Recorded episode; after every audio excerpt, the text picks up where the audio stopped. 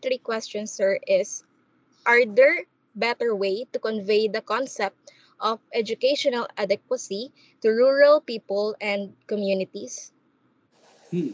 Okay, so are there better way to convey the concept of educational adequacy to rural people and communities? Um, I, I think the better way is always remember that um, we don't have a problem when it comes to organizing laws, policies, some even the passion that we have.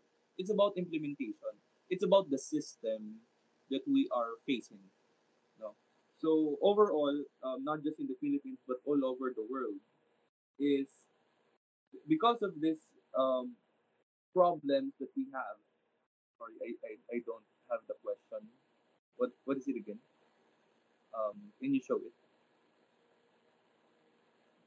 Sorry, nawala po yung. Uh, I don't can I can see the question. I'm going to read it again, sir. Okay, sir. Are there better way to convey the concept of educational adequacy to rural people and communities? Okay. Yes. Um. I, I think there's no better way. The I think the better thing that we should done is we want to have this full implementation or the, the implementation the implementation the implementation should be done clearly clearly and with something that we should do and the reason why we are doing it. Uh, thank you, thank you for posting it. So um because I think all of us have this notion of what should we do, what should we not do, but I think all of these are we have common goals. We have shared goals. We have shared um, visions. All of this is a better way. But let's us, let us check first the implementation and what the reason why we are doing these concepts. And that's all. Okay, sir, thank you so much for your answer. And as I read on the research earlier, which is about the rural perspective on the concept of educational adequacy, it states that the rural areas are geographically diverse and it possesses extensive knowledge about rural uh, rural communities, uh, grat- grassroots of its people, school education, and in their state. So I agree, sir, with your answer that implementation should be done clearly. Clearly, that is a better thing, not a way to convey the concept of educational adequacy to rural people and communities. I, I, I Okay. sorry. Can I, can I add something? I, I, I remember Yes, um, I, I visited one of the tribal groups. I remember one thing that I want to explain them is, or I, I understand that particular experience is understanding their language. I think is a better way because language is something that gives us or that that is an understanding for each one of us. So what do we mean by understanding their language? Understanding their language is um, being accustomed to their tradition or being um, involved in custom or tradition. So as a researcher for me myself, um, when I look at them when when they um, take care of their animals, plant crops, um, the definition of them on their language of what is education is different from ours. So the first thing I think we should do in, in adding to this, aside from the implementation, is understanding the language of the rural people and the communities. Yan. So, thank you.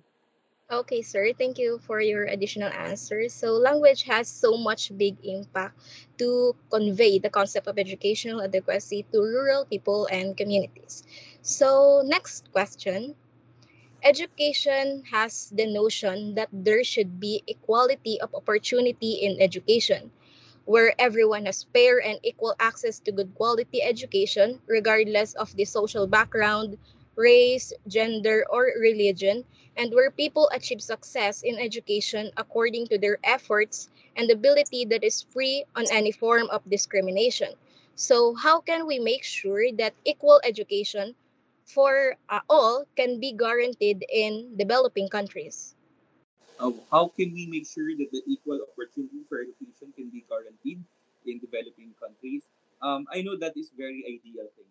Uh, when the United Nations states that education for all is something to do with the system, the social systems, the, the, the profiles, the demographics status of many people around the world because we can see clearly the inequality when it comes to social classes, the, the, the poverty line, the, the low income earners, the middle class, and the upper class men.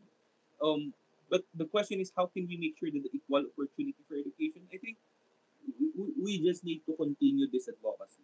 We just need to see that um, be, um, because we cannot know truly on, on the, the very thing, the very little perspective or the very experience of many people or the context or the situation that they have if we're not going to have a mechanism that will see how opportunity or how equal education is provided for them.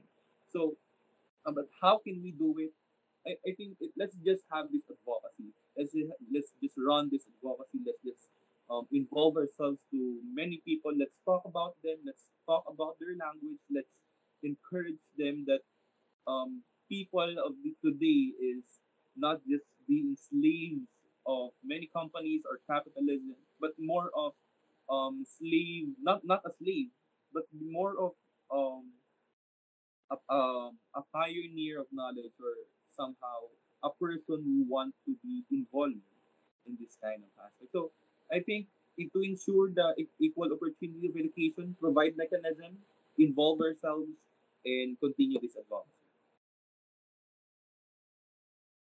Okay, sir, thank you for your answer. So, based on your answer, we need to continue this kind of advocacy, um, give information to others, encourage everyone to be an advocate of education, not a slave, but more of a pioneer of knowledge. Okay. Uh, so, for me, sir, when we talk about equal opportunities in education, it does not mean that everyone should learn the same thing at the same time and in the same way it means that everyone has the same opportunity to learn without ranking everyone, without ranking individuals. So, next question, sir. Everyone has the right to education.